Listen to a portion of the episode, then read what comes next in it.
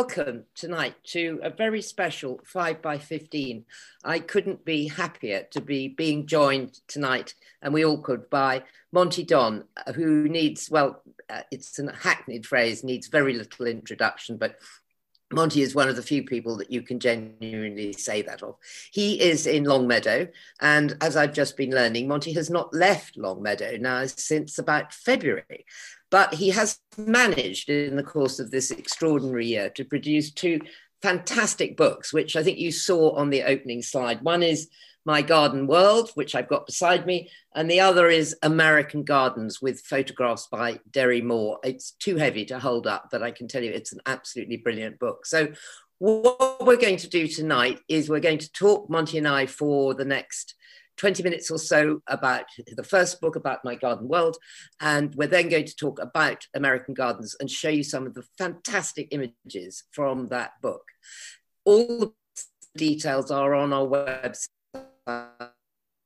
And I really encourage you to get them in different ways, but lots of similarities. They're extraordinarily good reads and very rewarding we very much hope that you will ask questions. We will allow time at the end. Having interviewed Monty at the Hay Festival in the past, I know how many questions you all want to ask him. And so please put them in our Q&A. And in fact, I already see that we have seven before Monty has even opened his mouth. So Monty, good evening and welcome to 5 by 15. Good evening. Hello, Rosie. So tell us what it's been like. Um, what happened when the lockdown happened and you were meant to be filming well, Gardener's World?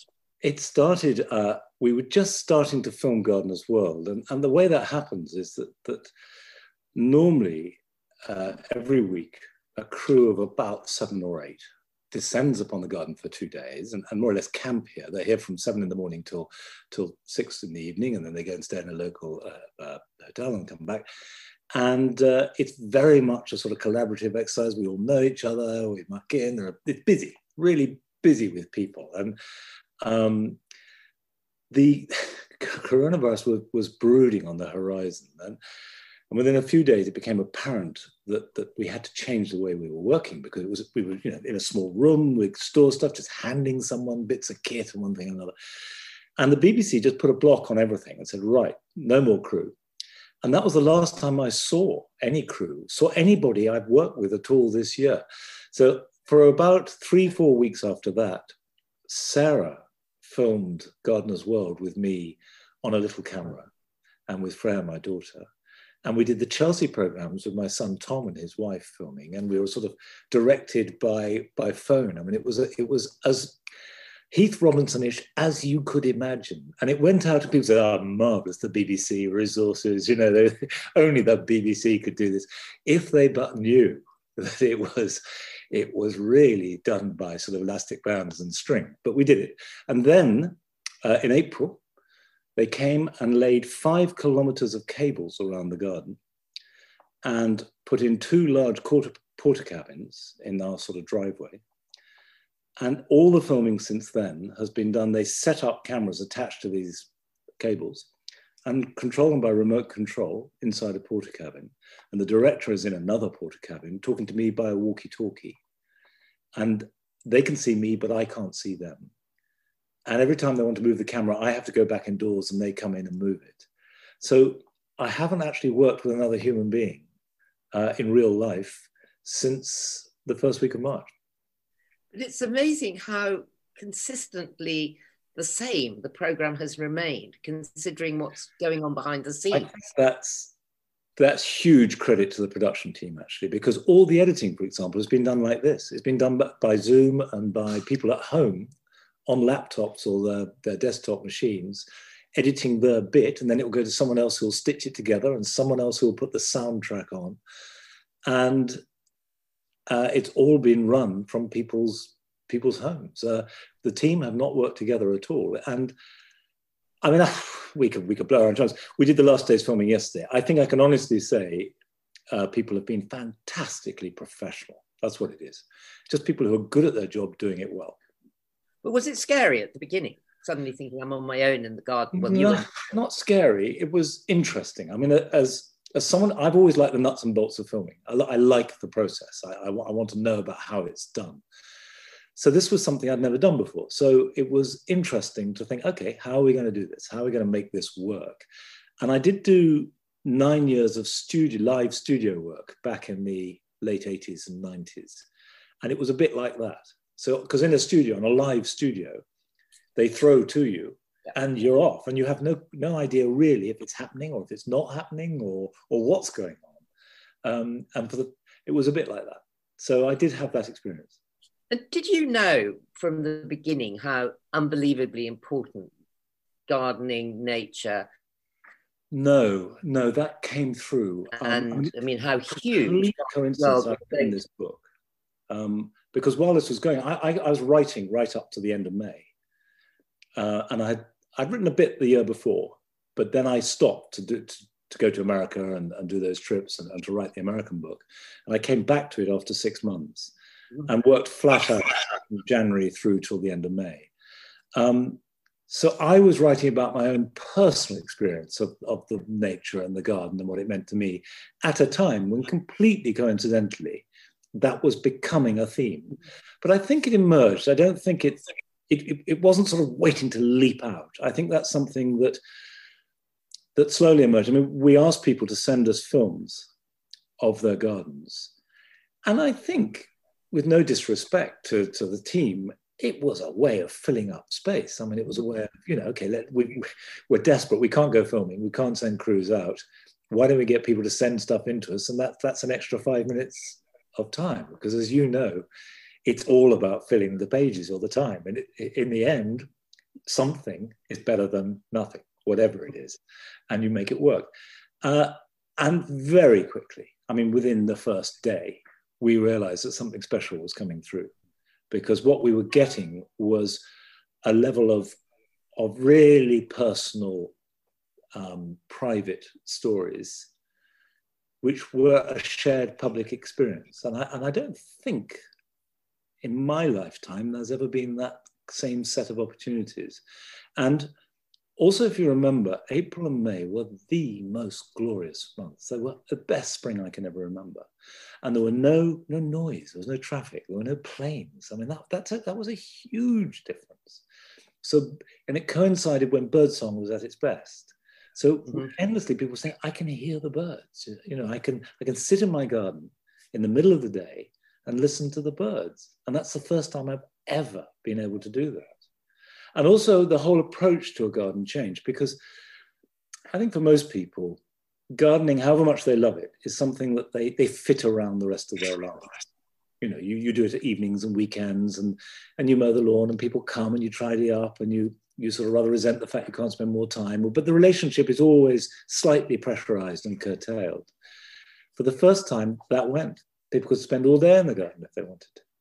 They could, they could sort of and not do it because not one day because they know that they could do it the next day. And that freedom of choice the relationship of time and slowness and and just letting it happen was a brand new experience. And so it became very quickly that, that all these things were coming in on these little films filmed on the phone. I mean that's another thing technology. Five years ago even there wasn't the technology to do that they were very touching the films. I mean i could have watched them endlessly for hours and I, I will always remember the man in the attic with all the the garden the house plots. I mean in that extraordinary jungle he created and wonderful scenes of people's children learning how to grow things and the pride in that. I i think that was I, mean, the children that very clearly. And also, it was a marvelous film of somebody who was 96 and saying, I'm doing it like this, and if people don't like it, I don't care because I'm 96 and I can do whatever I like. And there was this sense that I think what came through in that was at a time when it was anxious, there were people, you know, there was real death and real suffering and, and real fear. There was a sense of joy and engagement and life and hope coming through from these little films, whether it was from small children or for people who are too old to be worried by this sort of thing. You know, it's uh, and I think for most of us who are in the middle of that, uh, you thought, yes, that's the right attitude. That's exactly how we should be living. And did it change the way you wrote, wrote Mike? my garden world that the fact finishing it, finishing it in the pandemic, the pandemic did it make did it make it urgent? urgent? No, I think I'd like to say yes, because um, you know, as though I was responding to it. But the truth is, by the time the pandemic came around, I was so embedded in the book. I mean, books invariably uh, take, uh, over, take you over. There is always a stage in a book when it becomes a compulsion and is the single dominant thing in your life. And it's not always a pleasant thing that. I mean, it's, it's, it's, you know, the thing you last think about when you go to sleep. It's the thing you first think about when you wake up. You're talking to someone and really you're thinking about the book. And uh, I had reached that stage by about February. And to be honest, I was sort of in my own little world when I was writing, and often am. I mean, I, I write in a very hermetic way because it, it's it's it's something that that I it doesn't feel like it engages with the outside world at all when I'm actually doing it. And for me, books are alive when I'm writing them. Once I've finished them, they die a certain death for me. Uh, and then they go to a publisher and a publisher takes them. And then they go to the, when that's finished, they go out into the world and the world takes it. But, the, but take is the operative word. I've lost something at that point. Uh, mean, I've shared it, which is, and I'm not suggesting from it, I don't want to share it, but the actual process of writing is incredibly intense and personal and private and insular. Um, and I don't want any input from anyone, and I don't really want to connect with anyone. So, many, many things I think are completely wonderful about your book, but I think overall, what is extraordinary is that when you grow up in this country, or indeed maybe when you're grown up, you sort of think that wildlife exists in films about Africa or that interesting wildlife, that's where it is, and that we don't really have it. And that what you get in your book is the sense that it's absolutely under our noses. And we have incredible, I mean, to me, it felt like what a great disregard. I learned so many things, like about a vole's heartbeat or why mistletoe grows where it does. I mean, suddenly you bring the stuff that's all around us and that we don't think about very much. You brought it into this extraordinary focus. Well, thank you, because that's exactly what I was trying to do. Um, that exactly explains the reason for the book.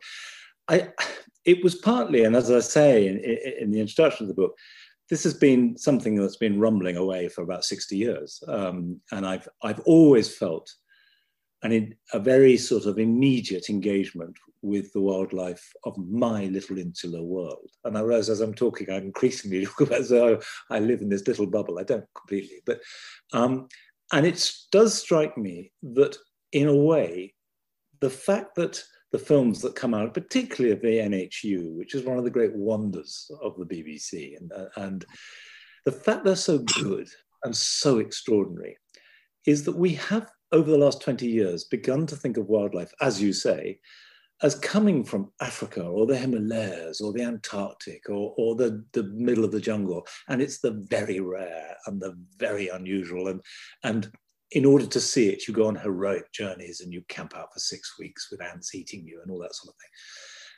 And I think that in a way that disconnects us from wildlife we admire it, we love it, but actually we're admiring the filming and the films. And it's, it's very telling that the BBC, for example, has started to add these 10 minutes of how we made this film. In other words, it's about the filming, not about the subject matter. Mm-hmm. And I mean, I know people at the NHU, and I have nothing but respect and admiration for them. They are incredible and they're wonderful, and I love them. But it, we do need to notice what's on our doorstep. And A, because it's so rich, there's so much. Uh, although I was also very aware that a combination of my garden here and our little farm in the Black Mountains is especially rich and especially diverse. And therefore, I had lots of material to write about. The book was 40,000 words longer. And the publisher said, We just, I'm afraid, sorry, we've got to cut. You can do it or we will. But it just, you know, it. So, I mean, there's almost a second volume to be done. Well, I, would, I would definitely have had 40,000 words more. I mean, I, uh, I well, the, I think it's all to do, as you know, with, with costing pages and, and all that sort of thing. But, but I think the other point, which I just wanted to make, was that I do feel very strongly that uh, habitat loss, species loss, and climate change uh, are problems that, that are not being solved top down. Politicians are not engaging with this because they don't know how to, and I have some sympathy for that. And that we need to engage people bottom up. We need to get people engaged on a very, very local level. And the best place to start to do that is on your doorstep, in your garden. And if you become aware of the wildlife in your garden and the effect of climate on that, and the fact that you're not seeing hedgehogs or you're not seeing dragonflies or the starlings that you saw absolutely everywhere when you were a child, you haven't seen for two years, or, or whatever it might be, then it becomes meaningful because it's personal. Mm. It's about you and your life and your back garden. And, and I think that that by engaging people directly like that, then things can happen. And, and then, but if you constantly say, you know, the, the Antarctic is melting or, or we're burning down the rainforest, it doesn't actually mean very much on a day-to-day level. So, so there was a kind of polemic involved. So, sorry, what what's the way that we do engage?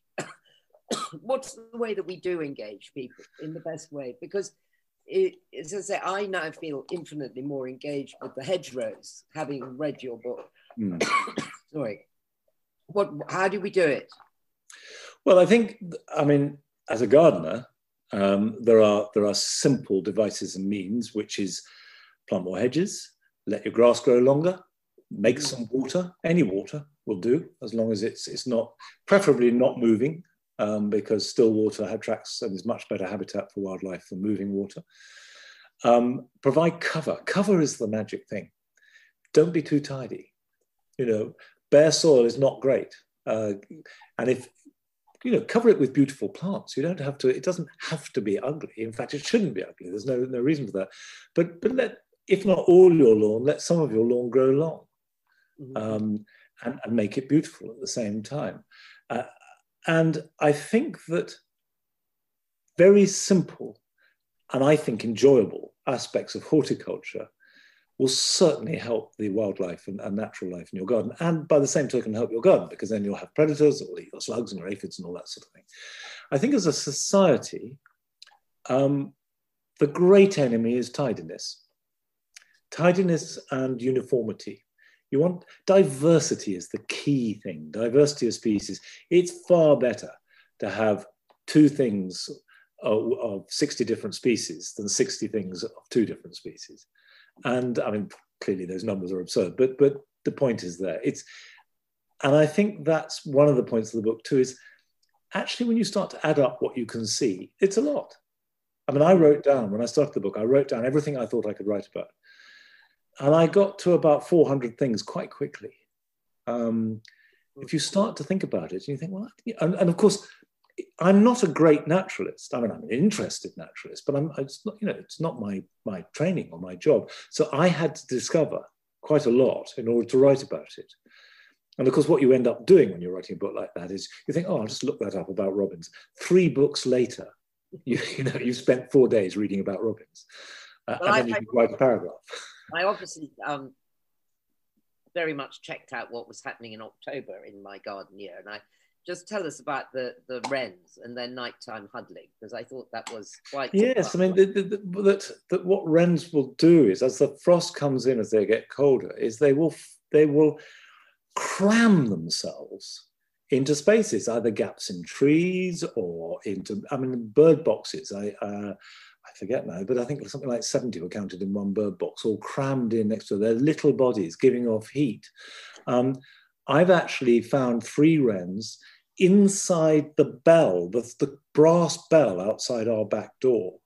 They were tucked in up underneath it, uh, clinging to it. So, yeah, that, that's that little habit, but that's always at night. And you would never see that there are all kinds of things going on that unless you either knew about it or looked for it, you would never see or know. And one thing that runs through your book, and indeed runs through the American book as well, is this sense of tension between the gardener and nature and the invasive species and nature. And mm. what about control of nature? I mean, obviously, we have tried to control nature to such an extent that we have depleted soils and lost biodiversity and made an incredible mess of it. But all of us, the moment we put a seed in the ground or we cut a lawn or, or whatever we do, we are we are doing something with the natural world. And I, I was struck by how often you write about the trade that you make between the slug and the snail and the hosta and the plant and how we how we create that tightrope. Where do where do we do it? Well, I, I don't think there's any good or accurate answer to that, but the, the whole point is is really the key to it, which is that a garden, by definition, is an artificial man-made product. I, when I was I was filming all over the world, and everywhere I went, I had this stock question I asked people: "What is a garden?" And I mm. and was, I really was interested in in how different nationalities interpreted that, uh, rather mm. than looking for an absolute answer. But the best absolute answer I had to that question was from a man called Juan Grimm in Chile, He was a landscape designer. And he thought about it and said, when a tree falls down in a forest, it creates a glade. Mm-hmm. If somebody comes along and cuts a circle the same size as that glade in a forest, it's a garden. So when you deliberately impose something on the natural world or take it or deliberately take it away in order to create an effect, you are immediately um, disordering nature. You are intervening and, and disrupting. And there is a knock on effect to that. So that there is no sort of, there is no way around that conflict if you make a garden, if you, if you want to encourage wildlife, just do nothing. That's by far the best thing you can do is just leave it alone and it will sort itself out. Um, but of course, we're on an evolutionary basis as regards gardens. If you, if you think that, that European gardens really took off in the 17th century, they became something, and it was all about controlling nature in every possible way of, of keeping it at bay.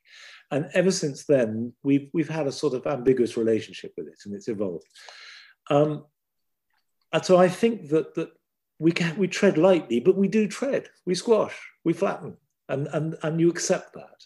And you go with it, and you try and make amends. You, you know, you you mow your grass, but you have a bit of long grass to make up for it. You you um, do all these bits and pieces. The other thing that's part of that tension, which is implicit in your question, is that we create a relationship with our natural world, and I use the word our advisedly, which is incredibly romantic and sentimental, mm-hmm. um, not to say kitsch. Mm-hmm. Whereas at the same time, in that world, it is every bit as violent and as vicious and voracious as anywhere on the planet, be it in the you know in, in Africa or, or, or, or in the jungle or whatever, and that we we have very very confused ideas about that. You know, we have things that we accept, things we don't accept. Um, we and I, I, touch upon this a bit, you know, and obviously the most obvious example of that is fox hunting or, or, shooting or something like that. But it's it's even more sort of slugs we want to kill. Everybody wants to know how to get rid of slugs. But if you said, okay, if a deer came in the garden, would you like to shoot that between the eyes and kill that? You know, what's the difference? At what point do we decide on the hierarchy of what is acceptable and what is not. Um, and and it's there is no rhyme or reason to it. There's no logic to it. I mean, it's it's other than the obvious fluffy bunny aspect to it. But writing the book, increasingly, I can, again and again, I came up against this. Yeah, no, it does come up everywhere. I was very, you know, taken by because we've had a very nice rat all year, which I've fed, and it's got a family. But then someone pointed out to me that the, the reason the ducklings were getting eaten was because of the rat. So yeah. Yeah. I then caught one rat and killed it. And yeah. then I I can't do this anymore. So we had just two grown up ducks and the family of rats living next door. And but you're right, you can't you can't sort of answer these questions. No. But we do want to interfere. Well, people, I think, I think particularly um, in the last 25, 30 years, we do try and answer those questions. And I think we mainly answer them wrong and a completely sort of illogical and entirely emotionally led basis. Um, and we make up rules as we go along about it. Uh, and and they're just and obviously that's a reflection of urbanity and, and, and the way that we are moving away from the countryside and away from contact with nature you know little things like i can have a very vivid image of, of a boy of my father walking across the frosty lawn with two dead geese draped over his arm that he had killed, and then have, joining my mother and sister in the garage, which where there were electric heaters to keep the bodies warm, plucking them. Yeah. And so we plucked the geese, and, and, and one we ate for our Christmas dinner, and one went to someone else. But, but these were geese that I the day before I'd been feeding and, and, and looking after. And then we ate them, and we ate them with relish. I mean, there was never a point at which I or anyone in my family said, "Oh dear, I don't think I can do this." Now, I'm not saying that that we should have said that; that would have been fine. But it was just part of life. It wasn't seen as an abnormal thing. Whereas I think now, asking a six-year-old to go and pluck his Christmas dinner would be seen as extraordinary, if not slightly perverse. I think that's right. Well, I think okay. On that note, um, let's move on to your other book about um, my garden. Um, we talked about my garden. Well, let's go on to American gardens. And you you you said that question. You know, um, you asked that. You got an answer to what's a garden. I mean, what on earth is an American garden? Before we come to the first slide, yeah. can you answer that? Because I've never seen such a varied bunch. But again, well, that, that, strong feeling of conquering yeah, in a it, lot of gardens you go to. I did ask that question of everybody I went to in America. What is an American garden? And within about sort of three days, I realized that A, I wasn't going to get an answer, and B, there isn't an answer. There is no such thing as an American garden. There are lots of, of different aspects of America you see in gardens. But I think that in a way, that is very American because I mean, I've been to America lots of times, but I haven't really traveled around America. I've been to New York, I've been to Miami, I've been to LA, but just there and then not traveled and come home. And these three trips were the first time I traveled extensively. And it's a terrible sort of cliche to even mention it, but the truth is, the thing that impresses you more than anything is just how simply enormous America is. It's vast. And its mountains are vast, its deserts are vast, its prairies are vast, its, its lakes are bigger than our seas, and so on and so forth. So that the bigness of America and its variety is absolutely central. And I think that that the fact that, that the, all these different gardens, very different, and, and sometimes sort of at odds with each other, is very American. I mean, okay. we can talk more about, about there are particular things which I thought were terribly interesting. But, but generally, there is no such thing as an American garden. And the other thing, which comes came across very quickly, is that America is very young and it's evolving. It's making itself up, and you know we can all watch from outside with horror at what's going on in America at the moment. But that's part of its evolution, and, and that happens in gardens too. It's it's it's it's happening fast and it's interesting and all kinds of great things are going on but they're changing as we speak. Okay, well, let's see the first um, garden out of many that we could have chosen. Right. This is the Lurie Garden in Chicago. Yeah. And it's a garden right in the middle of the city, as you can see with the um, with the skyscraper, well, a small skyscraper. Why did you why did you pick this one? Well, I'm so glad I did because I think it is absolutely fantastic. And this picture is just a small part of it. Um, it's because it, of what we, we call prairie planting, although um, it's, it's a version of the prairie. This idea of creating a garden, which is essentially an open field, although it's very carefully divided up, uh, and planted in great drifts using the vernacular of, of, of, I mean, you can see the coneflowers, the Rudbeckias and the uh, Echinaceas uh, that, that belong and originate from the American prairies. And it's right in the middle of Chicago. It's on the edge of the waterfront as, as part of this larger park. So it is surrounded, it's ringed on as, on as a horseshoe by large skyscrapers. So this relationship between the American city and Chicago, I mean, I don't know Chicago, but it was terribly exciting to go there. Mm. And then this, the open prairie as a garden. Um, and it was built on a site that used to be a railway depot. And actually, the Lurie Garden, which is about five acres, is a roof garden. because there's a multi-story car park underneath it. I mean, you know, immediately we're into extraordinary feats and size and and and this incredible thing about America. Whatever you think about America, the excitement of if you want to do it, it can be done. We and have will. they planted it with prairie grass? Is that what you? Yes, I mean the, the the nature of prairie planting, eh, and, and it tends to be used what's called matrix planting, is you take certain key plants, which tend to be grasses, uh, and they will be grasses from the prairie, whereas uh, uh, you know, different parts of the world use different grasses. And they repeat throughout. And then you have other plants that work through that in drifts. And in fact, the day after we filmed there and went there, I flew to um, Kansas and I went to a little little town about 60 miles outside Kansas, where there was a marvelous uh, prairie garden, which was made out of real prairie, uh, where you have 200 acre fields of these, mm-hmm. these flowers and grasses growing, which are six foot tall. They're not little low borders like we think. They're enormous. I mean, it's, it's, it's, the scale is just incredible. But most of the prairie has disappeared. I mean, the vast majority has, has disappeared.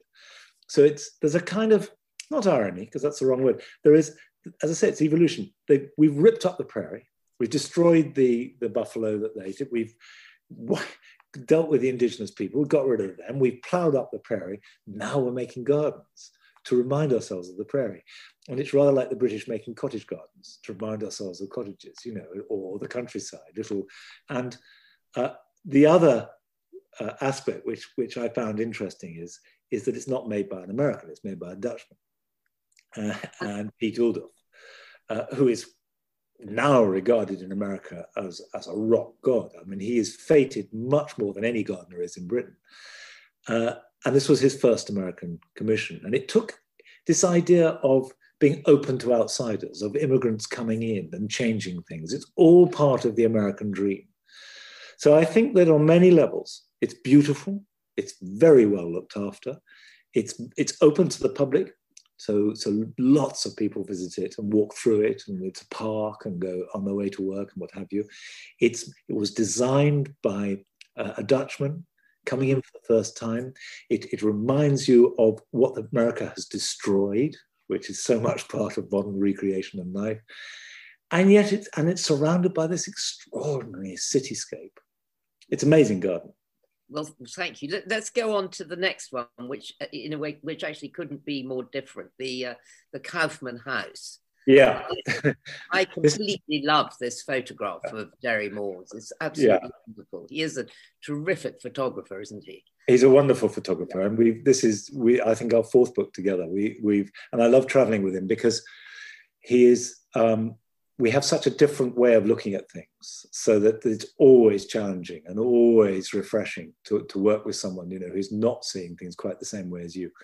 Um, the whole point about this picture is this house um, was designed by um, norman i always forget his name um, in 1947 and it was designed kaufman owned falling water which was frank lloyd wright house. So he had two sort of iconic buildings. And this really epitomizes the Californian dream. It's immediately after the war. And I remember my mother, I mean, it was before I was born, but I remember my mother saying that 1947 was the worst year of her life. And it was the hardest, lowest point of the war because the war was over. There was nothing to fight for. Rationing was much worse. The weather was unspeakable. Uh, no money, no fuel, no food to speak of, uh, everyone exhausted by the war. And that was life in Britain. And at the same time, this was being built. Mm. And the thought of having a swimming pool, and also the way that the house and the outside completely entwined, great big windows, doors open, steps leading in the same material, leading up from the pool into the house, the mountains behind, the sun shining, this was the most idyllic uh, uh, prospect for anybody from Europe looking in. And uh, designed again by a European, by an Austrian. You know, America, California, the place where dreams could become reality. And this was the essential Californian 20th century dream. It's very, very movie star, isn't it? Yeah. Like still is. It still is.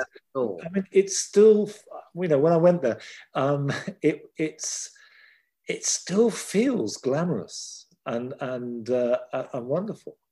Yeah. Um, okay, on to the next one, which is not really a garden, but I just was so intrigued by what you wrote about the redwoods actually and the way they grow and why they grow where they grow. Um, Yeah, well, these are the have it in a book of American gardens, but it isn't a garden, is it? No, and but I mean, I don't. I've never minded that. I mean, I, I I've never really, um, I've, as you know, I've done a lot of traveling, and, and I always do try and see landscape because to me, the relationship between landscape and gardens tells you as much about gardens as anything else. And I'd always wanted to see these. These are the coastal redwoods, and they're only grown on a very thin strip, about six miles wide, along the Pacific coast, um, south of San Francisco, and going up by San Francisco, up a little bit up into Oregon, north of, of San Francisco. And the reason why they grow there is because they depend upon the survival on sea mist. Hmm. The mist comes in from the sea and it and it, it it dissipates after about six miles, but there's just enough for the the mist to land on the foliage and it absorbs water through them because this is an incredibly dry place in summer and they couldn't possibly exist without the sea mist. So they, they found this very, very specific niche in evolutionary terms. And they are the tallest living things on this planet. They're not the biggest because the, the redwoods up in the Sierra Nevada have got more bulk, but these are the tallest, growing 300 foot plus tall and they grow very close together. It's not as though they're great big oaks spread out. You go in, and it's it's like these columns, these huge columns wherever you go. And it's a deeply spiritual experience. It's the only way to describe it because it's quiet. There aren't very many birds or animals there because they're very, very acidic. And so not much else can live. And that's how, again, how they've evolved to destroy all competition. They, they dominate wherever they are. And it's quiet. You can't see the sky because it's too high up. And you, you just have this sense, very profoundly, of something that is bigger and older and wiser than you. And, They're and still growing. they're still growing. Uh, they actually grow quite fast. I mean, the, the oldest ones are about 2,000 years old. And what they do is they grow quite quickly for the first few hundred years. And then, rather like yew trees, they slow down. Um, so what they, they get up high so they can get the mist. They, they push on up to about 100 foot quickly and then slow down. Um, but there are more growing. They were cut down rather like the prairies in enormous quantities. And, and one of the reasons why America is potentially on a kind of environmental ecological crisis is because there was no hint of crisis Mm. until very recently. There were so many redwoods, they were so big, they had so much of everything that there was no sense of anything running out. And now it's just beginning to happen. Now, being America, they brilliantly look after them. I mean, they they American, you know, when Americans do things well, they do them really well. And and I have nothing but admiration for the way that they they conserve them and look after them and and, and manage the whole operation. Um, you know, we any idea that we you know we're ahead of the game on that is not true. What we are ahead of the game is we have lost much more, so we are aware of how precarious things are. The average American isn't, and, But and should have- be. Have they not become much more aware since, say, the fires in California? Californians have, really wrong. Hmm? I think that I think that because the country is so big, it's quite hard for someone living in Maine or, or Florida to really relate to what's happening in California. In the same way we talked earlier about someone in in Swindon with a back garden relating directly to what's happening to snow leopards in, in the Himalayas. And it is that sort of distance we're talking about.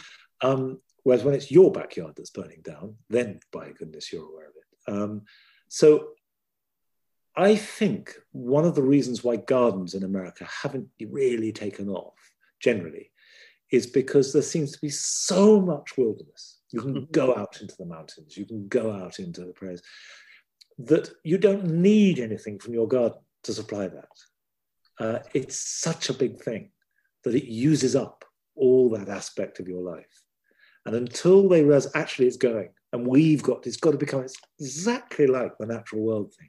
It's ours, and we've got to look after it rather than it's America's and it's, it's you know, the States. It's got to be made personal. So we're going to do going to go and look at one more garden before we come to the questions, and we've got lots, and I'll start looking at. Okay. This garden, which is called Vizcaya, which is in Miami, is just as over the top and extraordinary as, as you could get. I mean, this shot on its own is is well quite weird, quite strange. It, it's very weird, and it's uh, it's one of those things that uh, I love about America. I absolutely love it because this, you know, is a house built uh, in Miami, now looking across to modern uh, Miami, but back then sort of well away uh, uh, in a more remote part. And you are meant to approach by sea, so it's it's like coming into Venice. Uh, that's it looks like a stone barge where you would alight, and, and then a little boat would bring you across um, to the water. The whole thing is built in a swamp it was technically very difficult, enormously expensive, uh, and could much more easily have been built on higher ground, but that wasn't what they wanted. Uh, and built by an industrial millionaire, whose family had, had more or less invented the combine harvester. Uh, and therefore, he had inherited limitless money by modern standards traveled in Italy and wanted to build an Italian palazzo in Miami. And if you want to build an Italian palazzo in Miami, you've got limitless money, go to it. And the house, he bought great chunks of Italy to, to decorate the house, you know, rooms from the Vatican, rooms from, from villas. And, you know, he wanted a fountain in the garden. So he went to a Tuscan village and just bought the fountain square, you know, bought the square and the stone and the fountain and shipped it over. Uh, rather like the guy who bought London Bridge. The same mentality. And so this is American brashness, um, the incredible sort of can-do uh, engineering spirit. It's you could see it as being a bit tacky, but actually, I like it for its exuberance, for the fact that it's not trying to hide the fact that it's fake. It's it's it's not a Renaissance Italian villa. It's it's a copy, and it's a good one.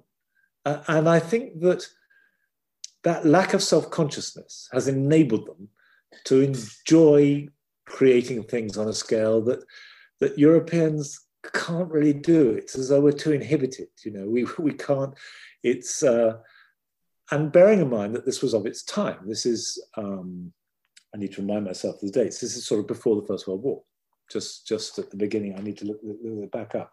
Um, yeah, I mean, I, I, I worked between 1914 and 1923. It took a thousand people to make it. Um, and this was really the peak of American wealth. It's when the, the Carnegies and the Rockefellers and people have made their money at the end of the 19th century, and then their offspring were spending it. And it was uh, built on a, a mangrove swamp. Isn't yeah, it? Yeah, yeah, swamp. More difficult. Drain it, and and also to his credit, he wanted to not he wanted to use local materials. He wanted to use to be true to the swamp. He didn't want to destroy it. He wanted to incorporate into it. And and the original setup at Vizcaya um, had a farm. It had a village for employees. It had a huge vegetable garden it was completely self-sufficient in florida uh, in that climate. And he only he, he was only there a few years and then he died. Gosh Yes, well, that's very sad. Do you think a garden like that has any influence on American gardeners? Or do you think it's just a complete one? No, I don't actually. I don't. I think that it's it's a one. It's a show. I think that's the other thing to remember about America. They love a show, performance, showtime, and and a lot of the bigger gardens are, are, are a performance. They're a show, and I think the most telling aspect of American gardens um, is actually their suburban gardens with the lawns going down to the street, which, mm-hmm. which to us looks so odd, having no hedges or fences or, or demarcation of territory. And that was explained to me that there was a book published in um, the early years of the 20th century telling people how to behave as good citizens, particularly in the suburbs and in, in the edge of towns. Because what one has to realize is that as America was settled and the frontiers were broken and people were coming in from all over the world, it was a complete hodgepodge and melting pot, and no one quite knew who, who where people came from, what languages they spoke, uh, what their background was, how they had earned their money, and that above all, respectability within the context of your neighborhood mm-hmm. was really important, much more important than privacy. And so that by having an open lawn down to the street, you were saying, I'm open, I'm hiding nothing, I'm one of you, I'm one of us. And actually, even to this day, there are laws prohibiting fences too close to the sidewalk. You know, you That's can't. Really nice. And so that still, it's really important that people declare themselves as good citizens from the facade of their houses and buildings in the suburbs. And actually begins to make sense when you see it like that. Mm, like it. Okay, I'm going to come to some questions because we've got lots. Um, we've got one from someone with the sublime name of Sean Alpine Crabtree, which I assume is some kind of brilliant pseudonym, but it's very good. He's, um, he says, Is there a part of Longmeadow that represents you more closely than any other? It's a very good question. Um, well, in a sense, uh, the jewel garden, because it's so connected to the jewelry business that Sarah and I had, and, and sort of goes back to 1981 when we started it um, and was involved. There was a lot of, um, you know, it was a big chunk of our lives and quite a dramatic chunk at that. And so that's very personal. Um, but in some ways, I'd say the orchard with the fields around it. Um, but it's a good question because I've never never really thought of it. You could, because it's so much mine, and and and, and you know I've planted everything, and Sarah and I have done everything. I, I feel the whole thing is a construct. But I would say, by the same token, that if I was to do it again tomorrow, I'd do it completely differently. It doesn't feel, you know, what, what you're seeing is not the sort of ultimate picture of me. It was something that I made and did and am vaguely making. But if I was to do it again, I wouldn't do it the same. I'm not quite sure how I'd do it, but it would be different because so, I'm doing you know. Stephen Rogers asks, have you got a definitive, clear and fixed end vision for Longmeadow? Or is I it did. very fluid? No, I, I, I, drew it up. There is, I, I, I, I've got, I spent the best part of a year designing it. Um, and I still have rolls and rolls and rolls of drawings. Uh, so that the structure, the basic hedging, hedges and plans and shapes uh, were all planned and measured and uh, marked out and then planted accordingly. We've added to it, uh, but as much as anything else, because of the demands of television, this sort of insatiable appetite for new material. So we've that that has driven it quite a lot. Um, but no, I mean, to me, the garden is like a sort of I, don't want to be pretentious about it, but it's like a painting. You, there's only a limit to how much you can go on working a painting. You know, you do it, and then you move on. I, I people will be surprised at how unemotionally attached I am to it now. I am attached to it emotionally, but I could. I'd be very. I wouldn't. I wouldn't mourn selling it and making another garden. That's interesting. Uh, so is, is that would, what you're doing at the vision at the farm. Yes, I mean it's yeah, uh, it's the. I'm making another garden there at the farm, um, and have been for the last 15 years, which is completely different. I mean, as different as a garden could be. Um, and I enjoy that uh, uh, as much. It's rather like writing. The making of a garden is by far the best bit of it to me. Mm-hmm. Having made it of course, it, you have to look after it and it changes. It changes all the time. But naturally, all gardens do. But that's not the exciting bit. I never sit in the garden and think, wow, I've done this. I just, it's there and we move on and I deal with what's happening today. Um,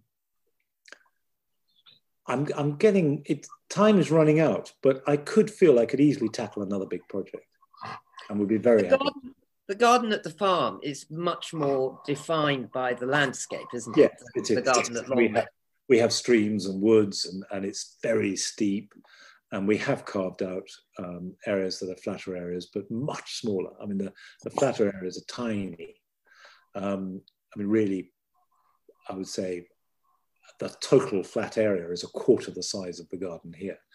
Um, so the rest of it is much wilder. And but you know, for example, we've now made five acres of wildflower meadow, which we've made from scratch. I mean, they were really overgrazed, rough bits of ground, and we've, mm-hmm.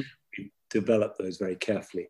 Um, I've planted thousands of trees. I've I've uh, cleared streams and and uh, I've cleared hillsides and, and that sort of thing. So the work is very different. It's on a bigger scale. It's it's it's sort of chainsaws and tractors as much as it is hoes and trowels. And what what do you want to get to at the end? Because in a way, this is also you know, nature, like, or is it not? I, I, don't think like getting to in the end. I think where we are, I've I've always on the farm seen it. I mean, I don't know if people are, are familiar with the whole concept of the ornée, which was this idea of, of a farm that was designed to be a sort of you walked around it admiring different views. So there are walks in the farm, distinct routes that I keep open and clear um, where there are views. But the views, you wouldn't, it's not a garden. I mean, there are views of the landscape, but the, and I will prune trees so that you, it shapes those views. And in fact, there's as much gardening going on, but I hope you're not noticing it. You shouldn't really see. And we've made tracks, you know, we've used JCBs and, and we've moved stone and we've made tracks and things, but I hope they look as though they've always been there. It, it's, it's not a, it's a very, very naturalistic thing. Okay, it's a very nice question here from 10 year old George Adderley, who wants to know what age you started gardening at. Well, I started gardening when I was seven. So by the time I was your age, I was an old lag. But I didn't really enjoy it until I was about 17 or 18 because my mother, who was very strict about these things, made me and my two brothers garden every day. And we had to do it as part of our household chores. So for about 10 years, I saw it in the same spirit as I saw chopping wood or washing up or, or splitting logs or something like that. It was just jobs I had to do, and when they were done, I could go. Okay, so Steffi has said, You've spoken and written before about the importance of the garden and nature for all our mental health, which I agree with. The pandemic has really highlighted this to a wider public who might not have experienced any mental health problems before. How do you think we can keep the importance of this going beyond the pandemic? Well, I'm glad you've raised it because it is very important, and it was important long before the pandemic raised its ugly head. And I think um, certainly there is there are all kinds of things going on in that field, and I'm involved in some of them. Um, lots of people are working on this. It's becoming acknowledged and recognized as being really important. And our gardens and our relationship with the natural world and, and uh, with mental health. So there is good work being done on it. Uh, and obviously, there's a lot more we need to do. One of the ironies about this is that most people now will agree that gardening, gardens, and being outside is good for our mental health and our well being. But there's been very little research on it. I mean, a fraction of the research that has on other things. Uh, actually, how? Why? Because medically and, and, and scientifically, it's not quite good enough to say, oh, it makes you feel good. You know, you need, you need to work out what's going on, what's going on in the brain. Uh, and, and a lot of this work, the work that has been done, is fascinating because, for example, there's real evidence that just breathing in soil, the smell, actually feeds you bacteria that, that improves, improves serotonin levels. Touching soil, the bacteria we get from soil goes to our gut, which then improves the, uh, the way that we feel.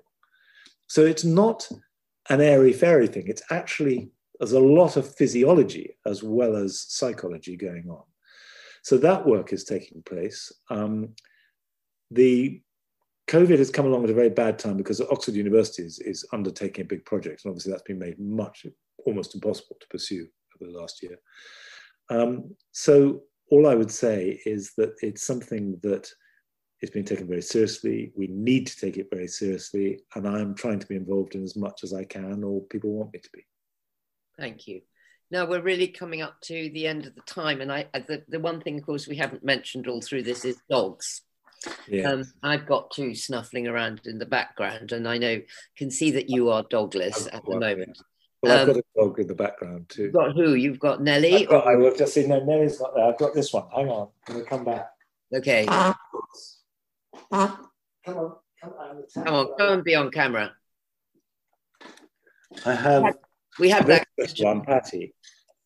We had that uh, question from Dennis Muirhead. Actually, where are your dogs? Well, um, here's one, and she was asleep, so she's very cross to be woken up. Um, and uh, um, Ellie is lying oh, just outside, and of course Nigel, my dog, died during lockdown. I know, so sad. Um, and it was very sad. But to be honest, I now just think about him with pleasure. Mm-hmm. I don't. I'm. I, I don't grieve for him at all now. I, I just think how great it was. You know, what an extraordinary thing to have a dog that was loved by millions. How odd is that, and how wonderful. And you know, I remember uh, getting on a plane in the Midwest last year, and I, and the chap took my ticket as you know I was going back to Bournemouth. I said, "Hey, where's your dog?" and just thinking, how does he know about Nigel? And he'd watched it on some sort of YouTubey thing or whatever. But where, honestly, wherever I went around the world, people asked me about Nigel. And uh, he died one beautiful May day. We went, you know, he was happy. He was in the garden all the time. We went for a walk in the evening. Uh, and then uh, he got ill at about midnight and he was put to sleep later that day. Mm-hmm. So it was incredibly sad, but he was an old dog. It was a fast end, and now I just feel really, really good about it. We had a, we had a good time together, Nigel and I. It was a life well lived. Yeah, it was. It was That's very nice. This is a very nice note to end. I also just have to say that we've had another email from Sean Alpine Crabtree to say that this is not a pseudonym and he well, is Sean. in fact called Sean Finley Alpine Crabtree. So wherever you are, Sean, thank you because that's one of the most engaging names I've ever come across. And I, I hope that you're a gardener, and I assume you are a gardener in the fact that you're here. Um, Monty, thank you so much uh, for being with us. Um, please, everybody, buy the books. I know lots of you already have. I hope lots more of you will. Thank you all very much for being with us and for asking lots of questions, a lot of which are about very specific things about what we should be planting in the garden. Well, you'll just have to keep tuning into Gardener's World on Friday nights, and you will hopefully one day get the answer. But um, thank you to the nation. Someone's described you earlier as being like having a dose of Xanax. I can't actually work out whether that's a compliment. that's a good thing or a bad thing. I'm not sure, Monty. But maybe on that dodgy note, we have to say goodbye from Longmeadow and thank you so much. And it's great to see you again. Thanks very much indeed. Lovely to see you. Thank you.